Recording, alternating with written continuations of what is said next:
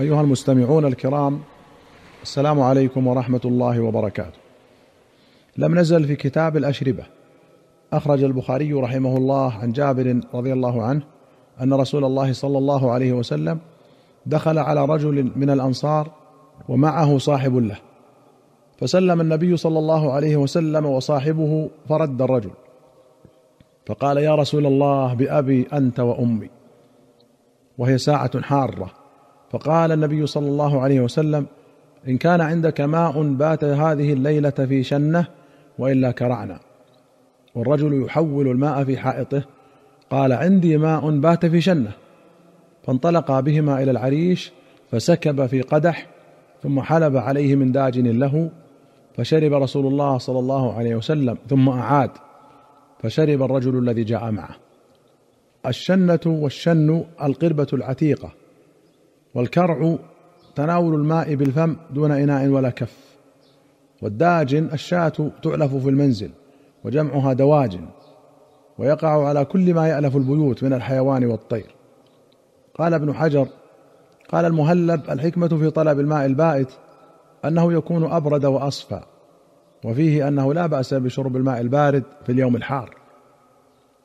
وأخرج البخاري ومسلم عن أنس رضي الله عنه قال أتانا رسول الله صلى الله عليه وسلم في دارنا هذه فاستسقى فحلبنا له شاة ثم شبته من ماء بئرنا هذه فأعطيته وأبو بكر عن يساره وعمر تجاهه وأعرابي عن يمينه. فلما فرغ قال عمر هذا أبو بكر فأعطى الأعرابي فضله ثم قال الأيمنون الأيمنون ألا فيمنوا؟ وفي رواية الأيمن فالأيمن قال أنس فهي سنة فهي سنة فهي سنة. وفي رواية قال قدم النبي صلى الله عليه وسلم المدينة وأنا ابن عشر ومات وأنا ابن عشرين وكن أمهاتي يحثثنني على خدمته فدخل علينا دارنا فحلبنا من شاة داج وذكر مثله.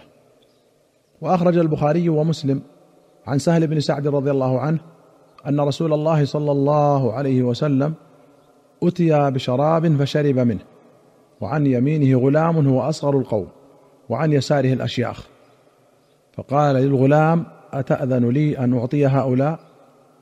فقال الغلام والله يا رسول الله لا أوثر بنصيبي منك أحدا. فتله رسول الله صلى الله عليه وسلم في يده. بوب مسلم رحمه الله على الحديثين بقوله باب استحباب إدارة الماء واللبن ونحوهما عن يمين المبتدئ. وذكر النووي رحمه الله في هذا الاستئذان أكثر من عشر فوائد. وقوله تله في يده أي ألقاه فيها. وكل شيء ألقيته فقد تللته. وتله أيضا صرعه أو طرحه وألقاه أرضا.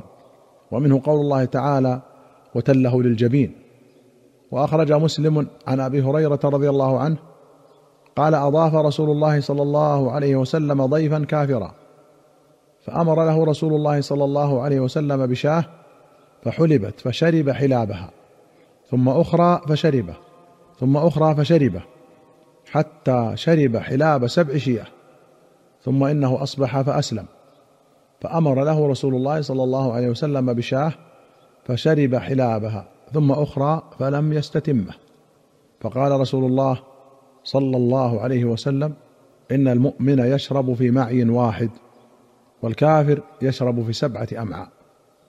الحلاب إناء يحلب فيه يأخذ قدر حلبه وهو أيضا اللبن الذي تحلبه وهو المراد هنا. والمعي بفتح ثم سكون ثم ياء وبكسر ثم فتح ثم ألف مقصورة مع لغتان كما تقدم. قال القاضي قيل إن هذا في رجل بعينه. وقيل المراد أن المؤمن يقتصد. قال النووي والمختار أن معناه بعض المؤمنين يأكل في معن واحد وأن أكثر الكفار يأكلون في سبعة أمعاء. قال العلماء ومقصود الحديث التقليل من الدنيا والحث على الزهد فيها.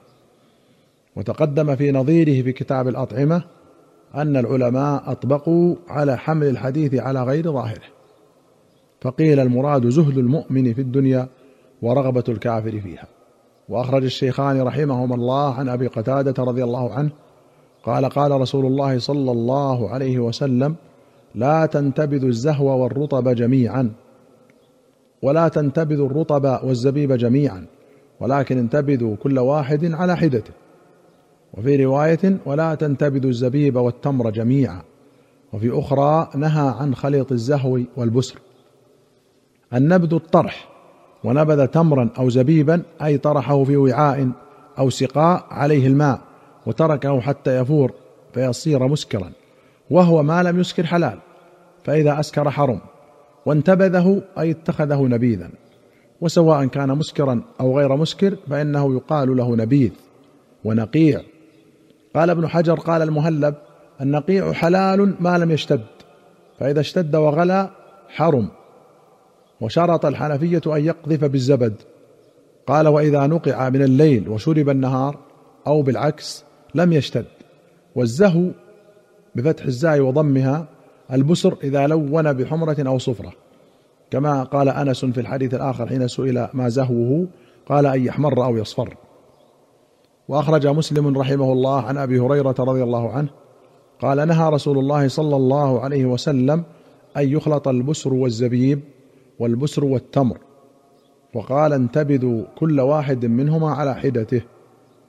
وأخرج مسلم عن أبي سعيد رضي الله عنه قال نهانا رسول الله صلى الله عليه وسلم أن نخلط بسرا بتمر أو زبيبا بتمر أو زبيبا ببسر.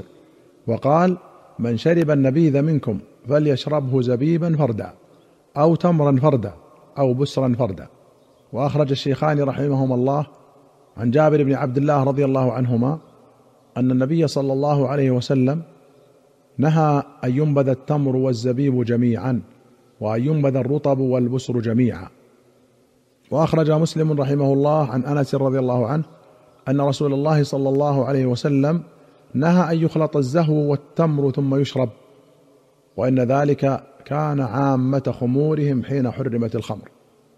قال النووي قال العلماء سبب الكراهة في انتباذ الخليطين أن الإسكار يسرع إليه بسبب الخلط قبل أن يتغير طعمه فيظن الشارب أنه لا يسكر وهو مسكر. ومذهب الجمهور أن النهي للكراهة لا للتحريم ما لم يسكر. وقال بعض المالكية هو حرام. وقال أبو حنيفة لا كراهة فيه وأنكر عليه الجمهور. وقالوا منابذة لصاحب الشرع. فقد ثبتت الأحاديث الصحيحة الصريحة في النهي عنه فإن لم يكن حراما كان مكروها. وأخرج مسلم عن ثمامة بن حزن قال لقيت عائشة فسألتها عن النبيذ فدعت عائشة جارية حبشية فقالت سل هذه فإنها كانت تنبذ لرسول الله صلى الله عليه وسلم. فقالت الحبشية كنت أنبذ لرسول الله صلى الله عليه وسلم في سقاء من الليل فأوكيه وأعلقه فإذا أصبح شرب منه. وفي رواية قالت كنا ننبذ لرسول الله صلى الله عليه وسلم في سقاء يوكى أعلاه وله عزلاء ننبذه غدوة فيشربه عشيا وننبذه عشيا فيشربه غدوة. قولها أوكيه أي أشده بالوكاء وهو الخيط الذي يشد به رأس القربة. والعزلاء هي الثقب الذي يكون في أسفل المزادة والقربة. أيها المستمعون الكرام إلى هنا نأتي إلى نهاية هذه الحلقة. حتى نلقاكم في حلقة قادمة إن شاء الله. نستودعكم الله. والسلام عليكم ورحمة الله وبركاته.